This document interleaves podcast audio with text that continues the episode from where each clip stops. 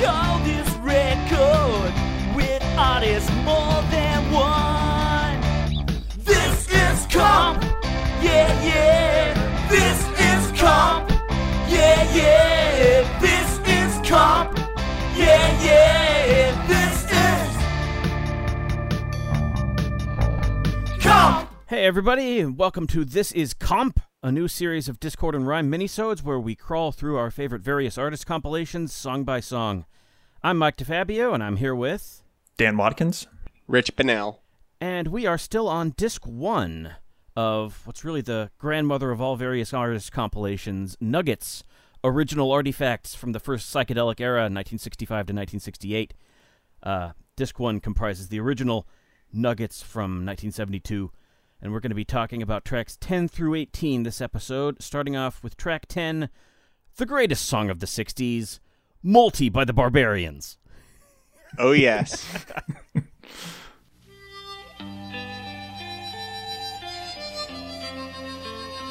I remember the days when things were real bad for me. It was right after my accident, when I lost my hand. It seemed like I was all alone, with nobody to help me. You know, I almost gave up all my hopes and dreams. But then, then, then something inside me kept telling me, way down inside me, over and over again, to keep going on. Yeah, on.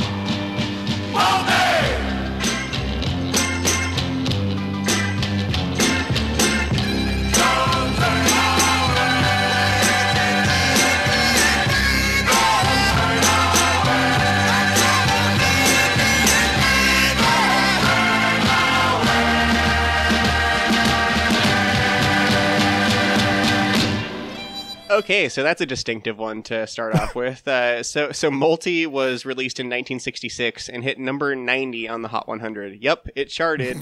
um, and the Barbarians were from Cape Cod, Massachusetts. But uh, as you could probably tell, this is an interesting story. So, the drummer Victor Moulty Moulton. Uh, he lost his left hand when a homemade pipe bomb detonated in his hand when he was 14 years old. Um, so, when drumming, he held his left drumstick using a prosthetic hook the band knew an opportunity for a gimmick when they saw one, so they uh, they adopted a sort of pirates on the beach look when performing, with leather sandals, open neck sleeved shirts, black jeans, and long hair. Um, and so, like a really interesting thing about this particular song actually is that the original Barbarians lineup doesn't actually perform on this song. This song is more of a strange novelty afterthought. Uh, so Moulton recorded it at his producer's insistence. His producer apparently insisted that he recorded this song. I don't know why, but he recorded it with New York session musicians, who later became drum roll, the band. That's right. That's the band on this song. The capital B Band. Their finest work. yeah, I know like all bands are a band, but this is the like capital T, capital B band. So that's interesting.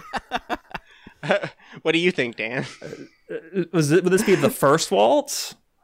No, I'm sorry. Um, it's a terrible joke. Mhm. It is the it is the first waltz. It is kind of the first band song, and I, I even with my very limited band knowledge, I can kind of hear it.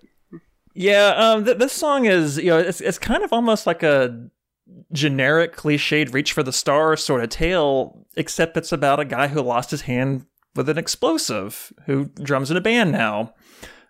So yeah, it's kind of a, a weird little novelty. It's kind of gloriously bizarre and grotesque, I suppose.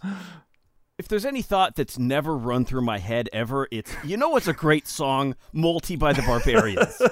but you, you should have seen the look on all our faces while it was playing. Like you can't not smile when you're listening to it. It's just so strange, and there's nothing else like it. And I I love that it exists. And also, I think my favorite part of the story, I've got the the actual booklet that comes with the Nugget set in front of me here, and it says that uh, the band didn't actually want this song released, so I, am not sure why they recorded it, why it was recorded at all. Oh, and this is the uh, this is the lowercase b band. yeah, oh yeah, the Not- not- yeah. So my my favorite part of the story, I think, is that the the Barbarians didn't actually want this song released, and I'm not really sure why Moulty recorded it if he didn't want it released. But when he found out that the label put it out, uh, he actually flew to New York and chased the president of the label around his office, breaking copies of the single over his head. It's fantastic. Yeah. This yeah this song seems like it was sort of like accidentally recorded and then it was released against their insistence and uh, yeah and who it's not even their main hit.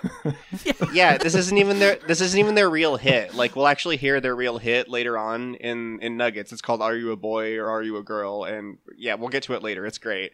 But um i like this one. It's both a curiosity and a pretty catchy song. Um but yeah i don't know. I also have never said what you know it's a great song Moulty Also, looking at the credits here, uh, there are four people listed. It took four people to write this song. I don't know how, but okay. It might have just been like uh, just just somebody came up with like one little uh, piece of the instrumentation. Yeah, somebody wrote but- one line or something. It's a real band effort. All right, so track 11 is The Remains with Don't Look Back.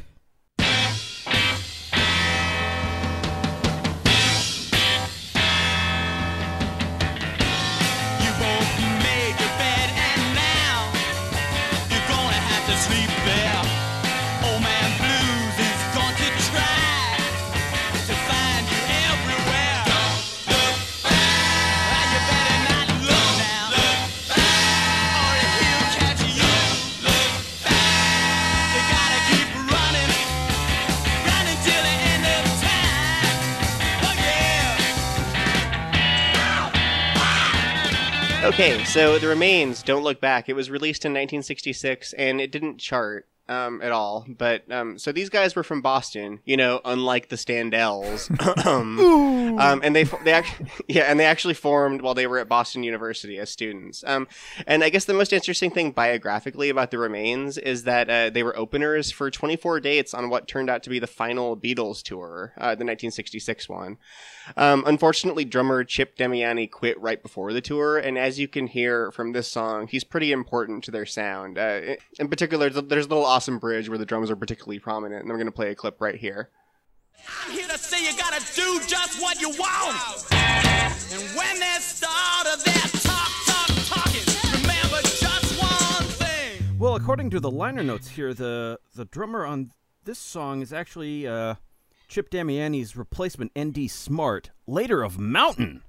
Oh wow! Oh, okay. Yeah, So, Mississippi so this is Queen. where, so, so this is where I admit that my Nuggets liner notes are long lost, so I'm going with what I can find online. So, Mike, if you can correct me wherever Okay. I'm wrong, please do it. yeah. Uh, so yeah, this isn't Chip Damiani. I guess whoever replaced him did a bang up job. That's awesome.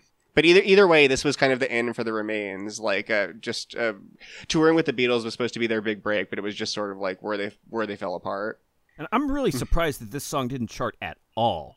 I mean, Yeah. you would think that it would have gone somewhere. You know, if it wasn't a huge hit, it would, you know, you'd break the, you know, the, the bottom half or something. But uh, Yeah, I think they just had the right song at the wrong time. Like when I listen to this song, I hear a lot of promising ingredients that just yeah, they, they just weren't in the right place. yeah, and it's just it's a really solid song. It's not it's not one of these nuggets where it's you know the the there's some kind of gimmick. Oh, the singer has two heads and he plays the electric cactus. It's just no, it's just a really well written song and it's well arranged and I don't know. It's it's just kind of just kind of slipped through the cracks. And they only existed for two years.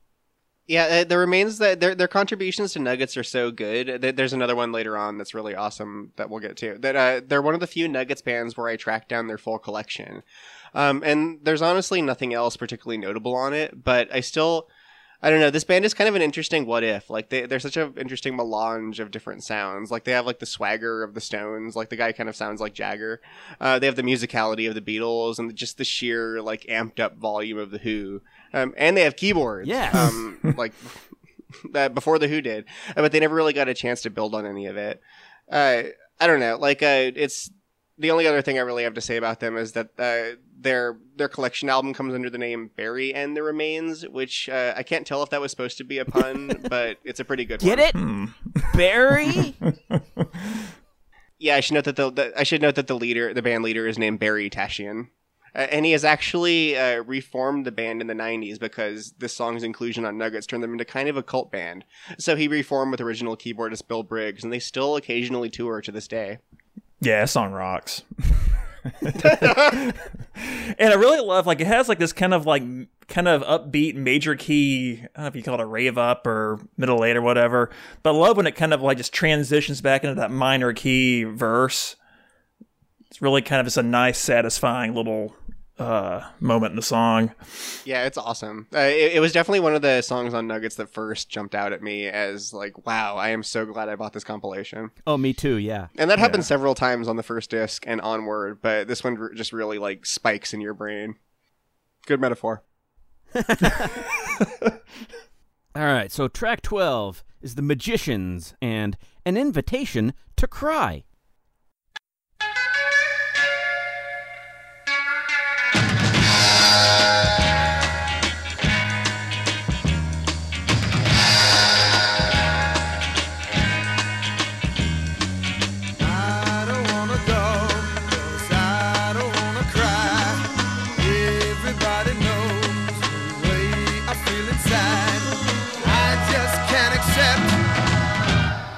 Invitation to cry.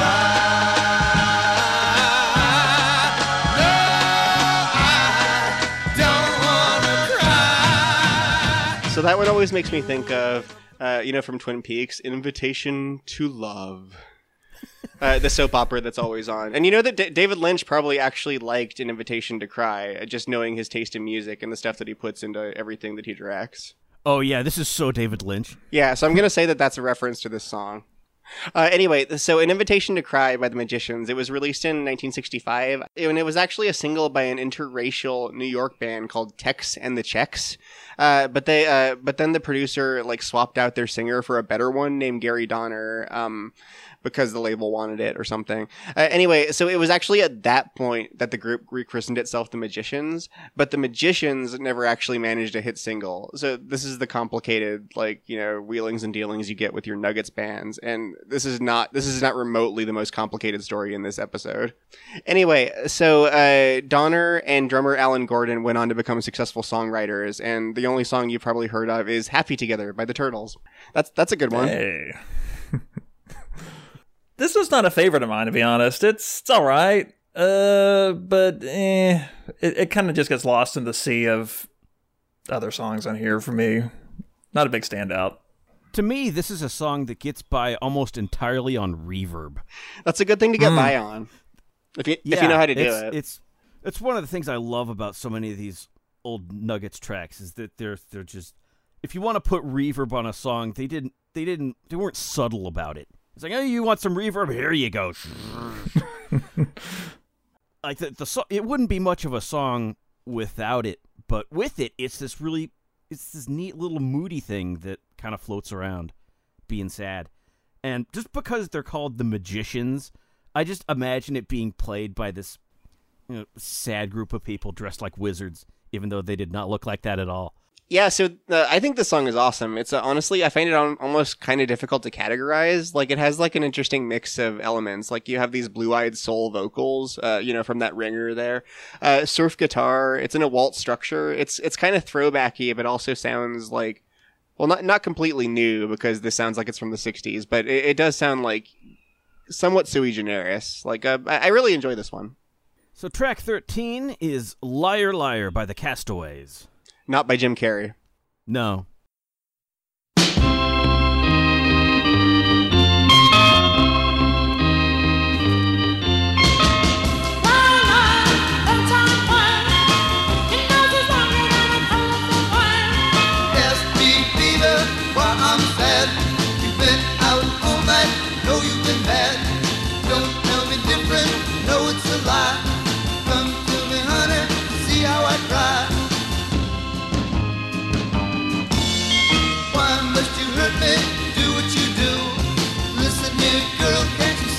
Love you?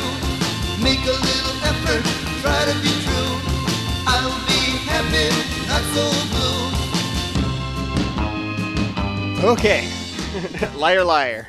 Released 1965, and this one was a bona fide hit number hitting number 12 on the Hot 100, and that's why you have probably heard it before because this song is pretty famous. Um, so the Castaways were from the Twin Cities, and they uh, they originally actually formed to perform at a frat party.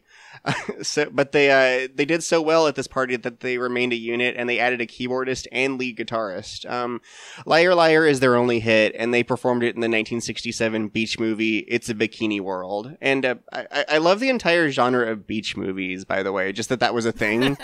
like I don't know, we don't need to like opine on it, but just whenever I hear that genre name, I laugh. Uh, best song on the set for me. I love this song. It is just so goofy and fun and like just musically interesting. I love it. Yeah, I'm I'm not gonna be the one to shake things up here. This song is great. Uh, it always kind of reminded me a little bit of like really early Mothers of Invention, like some of the, the Yeah. the sillier stuff on Freak Out where they're doing like teenage music. Yeah, it's got there's like the really silly falsetto in the chorus, and then like the verses are these just sort of low budget regular dude vocals. Yeah, it's such a simple song in theory, but I think I, I listen to it and I think, how did they write that? Like, how did they think of that? It, it's it is It so just has, good. It's ha- just has so much personality. Yeah, this is my favorite song on Original Nuggets, and it's way, way up there on the entire set. Like that vocal, uh, that falsetto vocal is just such a monster hook. Like so much so that, so much so that the rest of the song almost feels like scaffolding in a way, but not in a bad way, in a really, really good way. Uh, like I just, I just love this song. It's one, it's one of the best two minute songs outside of El- Elastica's Connection, the best two minute song. Um, and the only other thing I have to say about, about um about the song is that it's covered by Debbie Harry in the movie Married to the Mob, uh, which is a great movie because it's by Jonathan Demme and he knows how to do a soundtrack. He does. All right. They missed a really good opportunity with the track listing here because track 14 is the 13th floor elevators with You're Gonna Miss Me.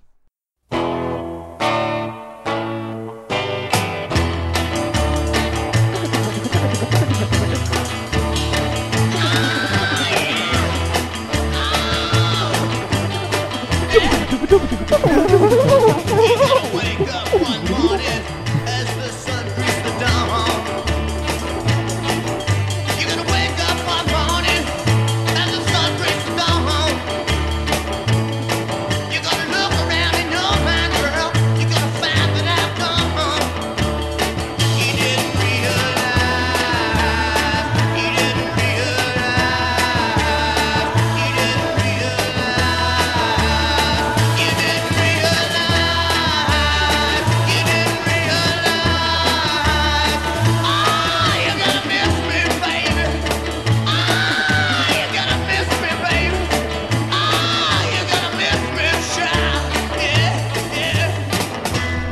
yeah. Don't ever stop in the middle of a hoedown. Man, I'm the one who does all the Simpsons references in practice. And uh, anyway, uh, so you're gonna miss me. It was released in 1966 and hit number 55 on the Hot 100. And the 13th Floor Elevators are among the more famous bands on the entire Nugget set. So uh, why don't y'all help me out with the uh, with the biography? Like, what do you, what do you all know about the 13th Floor Elevators? The, the first thing to, to jump out at most people when they listen to the, the 13th floor elevators is that noise in the background, and that is an amplified jug. Yeah, it's great.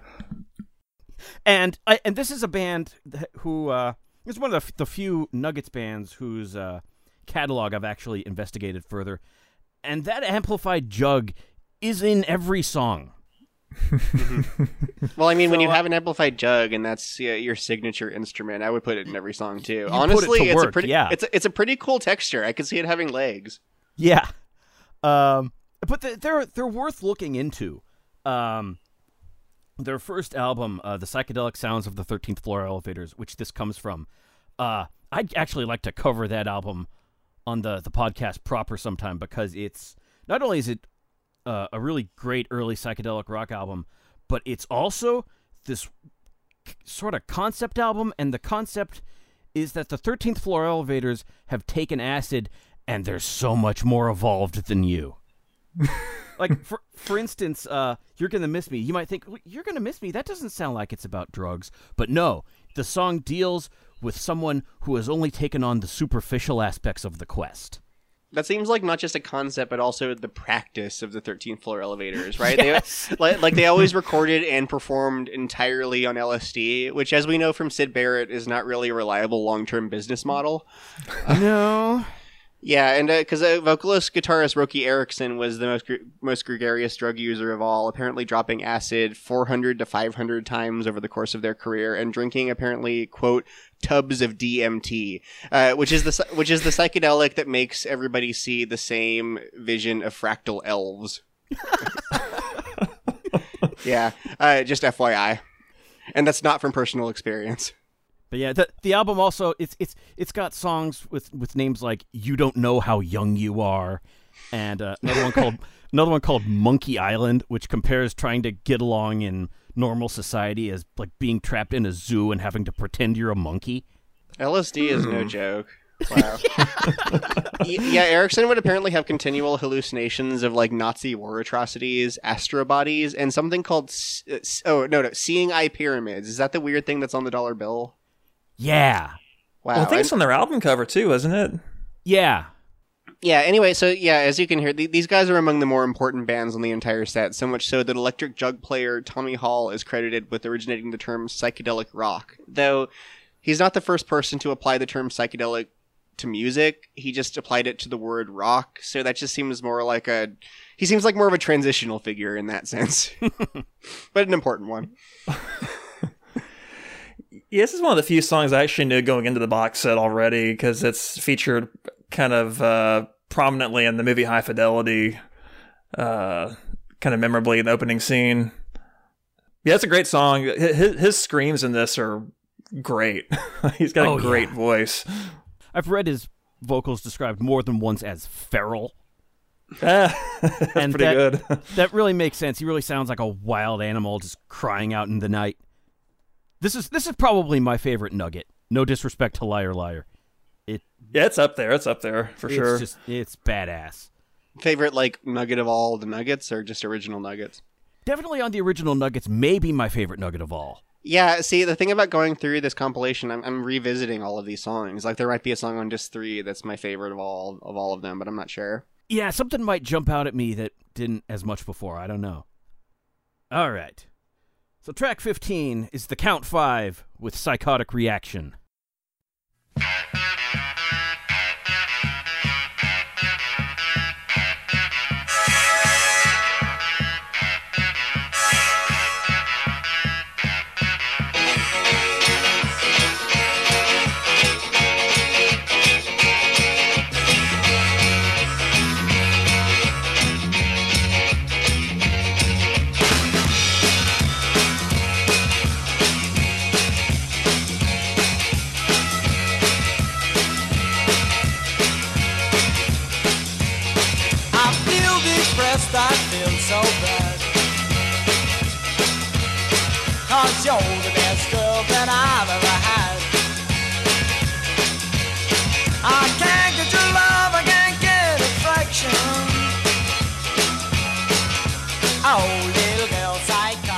So, Psychotic Reaction was uh, was released in 1966, and uh, it is the highest charting song of OG Nuggets, uh, hitting number five on the Hot 100. This is a legit, or this is a legit hit, but it's not the biggest hit on the entire compilation. We'll get to some huge ones later. Um, so, to quote a contemporary review, uh, this is the most flagrant copy of the Yardbirds we've ever heard. Uh, to the point where the middle rave up section like fe- actually features portions of the Yardbirds cover of Bo Diddley's "I'm a Man." Um, and I'm and I'm going to take all of your word for that because I don't know the Yardbirds very well.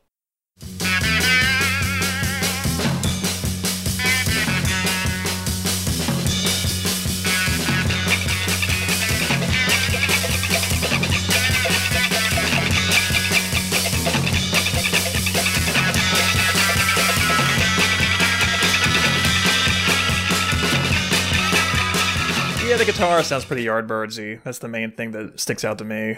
This whole this whole song is pretty Yardbirdsy, but I also I, I honestly kind of prefer it to most things by the Yardbirds I've heard. Yeah, I do too.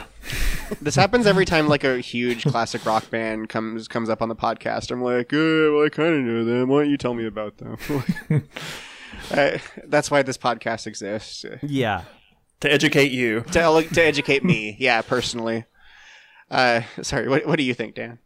Uh, it's, it's, I like this one. Uh, the, of course, the rave up is really the whole song for me. I mean, that's the, the whole purpose of the song. It's got the cool scratchy guitar. Yeah, it's a fun one.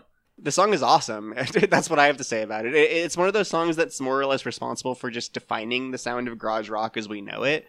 Uh, like there are just so many like I don't know few chord rave ups like this just in the canon of rock music, and uh, this is one of the first. The other thing is that this is more or less single-handedly responsible for rock critic Lester Bangs. Uh, the compilation of his, uh, the first compilation of his writings, "Psychotic Reactions" and "Carburetor Dung," um, is named after their first two albums. And so the Count Five actually only have one album, but Lester Bangs invents an entire fake discography for the Count Five because being really, really high makes for great journalism. Yeah. yeah, no, Lester Bangs is. I, we, were- I was talking about him with with Mike and everybody else um, in our. Uh, uh, recently, like it's he's uh, Mike. What did you call him? It's it's like reading him is like reading The Catcher in the Rye for rock fans. Yeah, like I like I when I first read uh, that book, Psychotic Reactions and Carburetor Dung, I thought it was great, but I haven't read it since then because I'm afraid I I'm, I would still like it. I, I was I was looking at the Count Five essay in preparation for recording, and it is just unreadable. Oh my god! like I just have no time for this anymore. I don't know. I, I'm realizing like that he- he's he's really important and influential, but I'm realizing that all of my goodwill for Lester Bangs is actually just goodwill for Philip Seymour Hoffman and Almost Famous. Yeah. so, which is a terrific performance. Like, uh, uh, yeah. Oh yeah. almost single-handedly got me into movies. But um, anyway, uh, yeah, I just wanted to I just wanted to complain about Lester Bangs a little bit because he comes up a, he, he comes up a lot in the rock world and he kind of annoys me. But this to me is like it's it's sort of the quintessential nugget. I think it's it's it just sort of embodies everything that I like about this big lump of music. Uh, it's just it's big and loud and simple and doesn't sound like a lot of thought was put into it. Somebody just put a mic in front of the drum set and said, "Let's go." Uh, they dressed like Dracula for no clear reason at all. Oh, that they're the Count Five. They're the Count Five, yeah, Oh, I get it. yeah. Yeah. No, well, I, I I didn't know that they were that they're they're just like Dracula, but that's perfect. Yeah. um. Ah ah ah ah ah. Um. Yeah. Oh, yeah, That's they're in the book one. right there. One hit single. Ah ah ah ah. Only only one though. Yeah. Oh, Um, burn! Take that, the Count Five. Not a lot of counting, I guess. But uh, it's it's the it's the sort of song that really just resists analysis.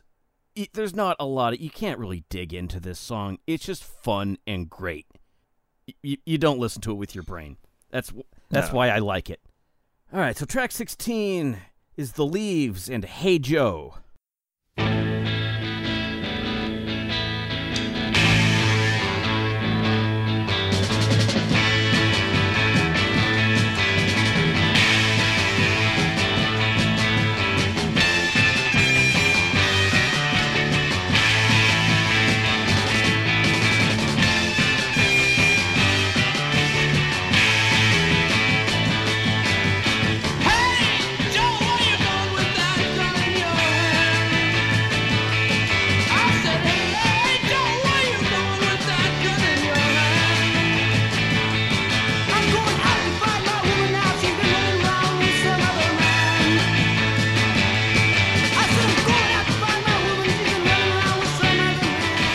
So yes, that is the same Hey Joe as Jimi Hendrix, but this is actually the earliest known commercial recording of the song. Um, this was released in 1966 and hit number 31 on the Hot 100.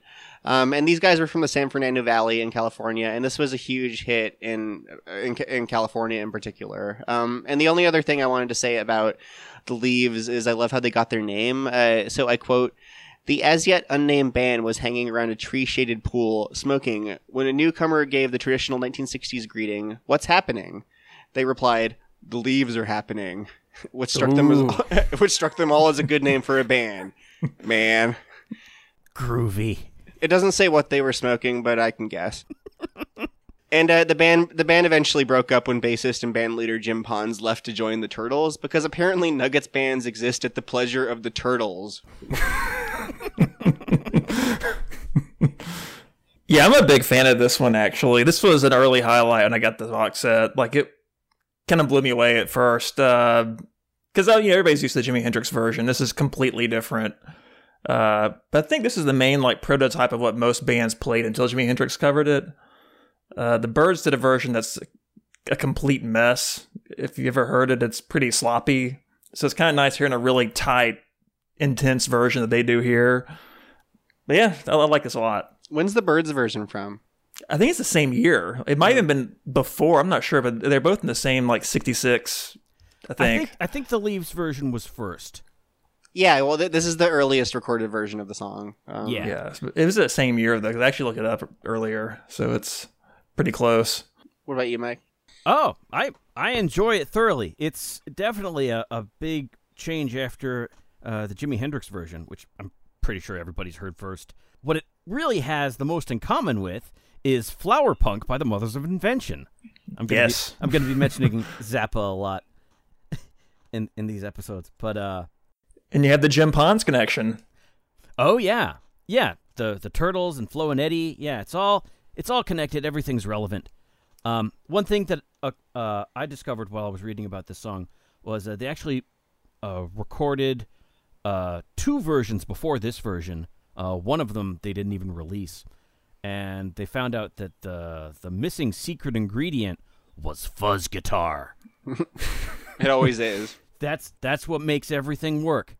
And I've actually heard that for a lot of there's a certain set of record collectors for whom the word psychedelic when when you say psychedelic what they think is fuzz guitar.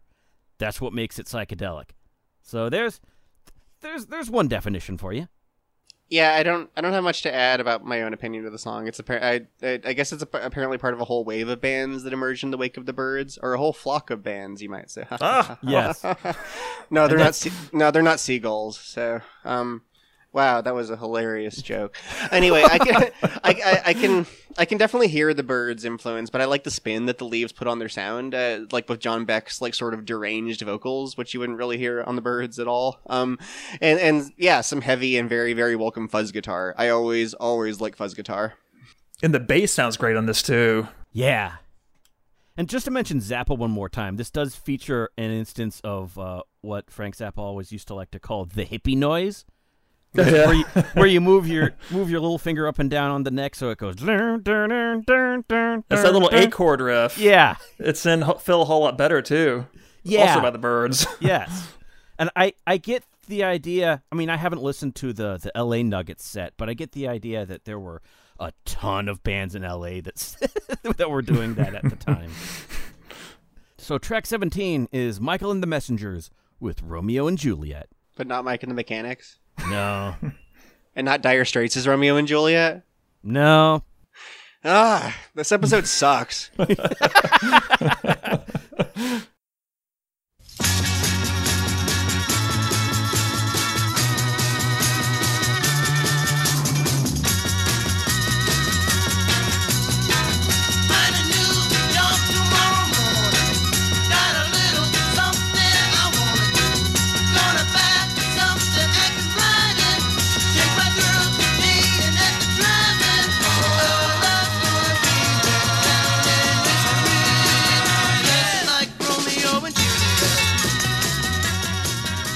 Romeo and Juliet by Michael and the Messengers. It was released in 1964 and hit number 129 on, the Hot 100. Um, and it was a cover of a uh, 1964 hit by The Reflections. So, this band history is a complicated one, so much so that there is an entire section of a book about it, apparently. The Messengers were originally a high school band in Winona, Minnesota. Apparently, the the city's first rock and roll band, which is the kind of thing that you could be in the 60s.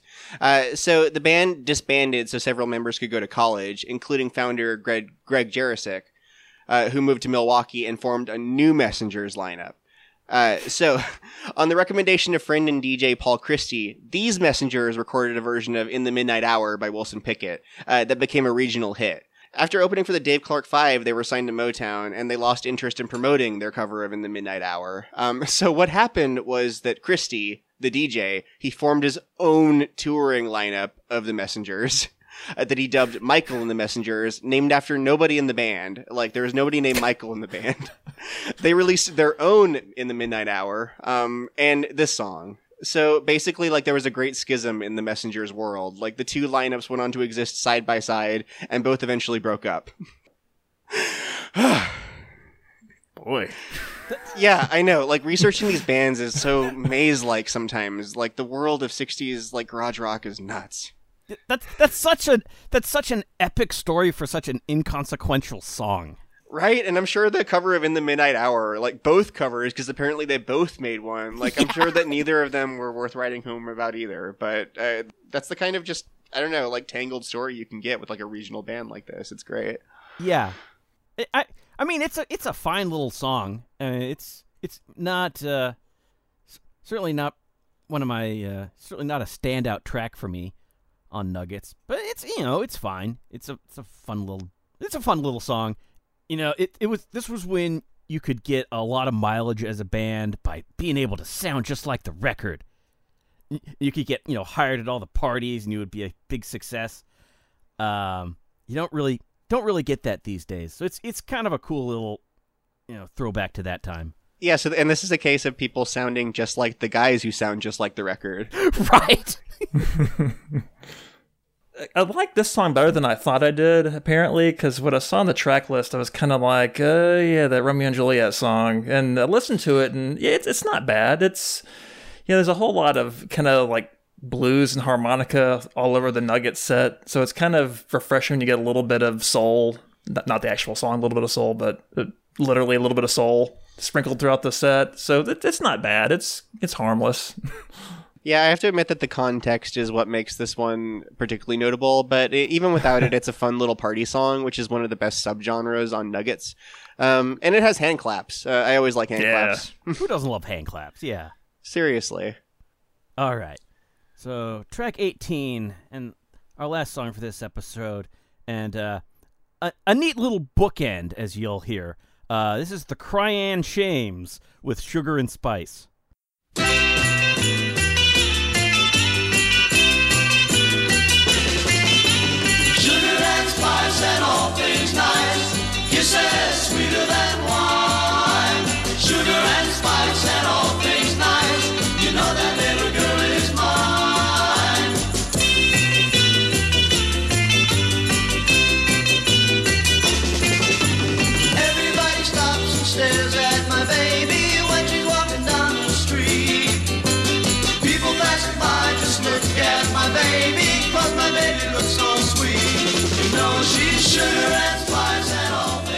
Sugar and Spice by the Cryan Shames. It was released in 1966 and hit number 49 on the Hot 100. Um, and these guys were from Hinsdale, Illinois, a sh- suburb of Chicago. Um, the most interesting thing about the Cryan Shames was the way is the really dorky way they got their name. so their original name was the Travelers, but there was another local band called Tommy and the Travelers, and instead of forming a rip-off band called Tommy plus the Travelers plus Michael or whatever, um, band member J.C. Hooke knew said Tommy, uh, Tommy Crine, and asked him to join the band, uh, but Crine declined. So J.C. Hooke replied with the dad joke, "That's a crying shame." Thus the name. Yeah, that's the name. Um, and so the other, the only other thing is that J.C. Hooke is actually the nickname of Jim Pilster, who is um, our second band member this episode to have a hook for a hand. What are the chances of that? Yeah, this song is ridiculous. It's it, it only stands out as being one of the squarest songs on the Nuggets box set. It is. It's so dorky. I but, but I I kind of love it because of that. It it sounds like a parody of bubblegum music. Yeah, we were talking earlier, and it sounds like um, it sounds kind of like one of the interludes, uh, one of the commercials on the Who sell out. like um, I don't know, it, it it's it has kind of a '60s psychedelic cartoon interlude feel. Like uh, it, uh, I listened to the inter- I listened to the original by the Searchers, and it's actually very similar. Like uh, the Searchers one is more of just a stripped down like Mersey Beat type thing, but is basically the same arrangement, and this one just kind of turns it into a cartoon. Um, so not bad, but definitely one of my least favorites on original Nuggets. It it kind of makes your teeth hurt a little. they, they weren't uh, they weren't lined with the title there, but I- but I, I I I I like it all the same though. It's it's just so lovably lame. The guitar line is cute. Yeah, yeah, but it's the same one. For, it's the same thing from the Searchers uh, song. like, I don't know that Cryan Shames do better. yeah, scolding my Nuggets fans. Yeah. Yeah, so this is kind of a kind of an anticlimactic way to end this episode with with uh, so many just amazing songs on it to to end with with this kind of okay searchers cover. But you get the second the second band with a guy with a hook for a hand. the second drummer with a hook for a hand. So, I mean, that's pretty great. That uh that wraps up this episode. Let's roll some credits. What do you call this record with all these songs? This is comp. Yeah, yeah. This is comp. Yeah, yeah. This is comp. Yeah, yeah. This is. Thank you for listening to This Is Comp, part of the Discord and Rhyme podcast.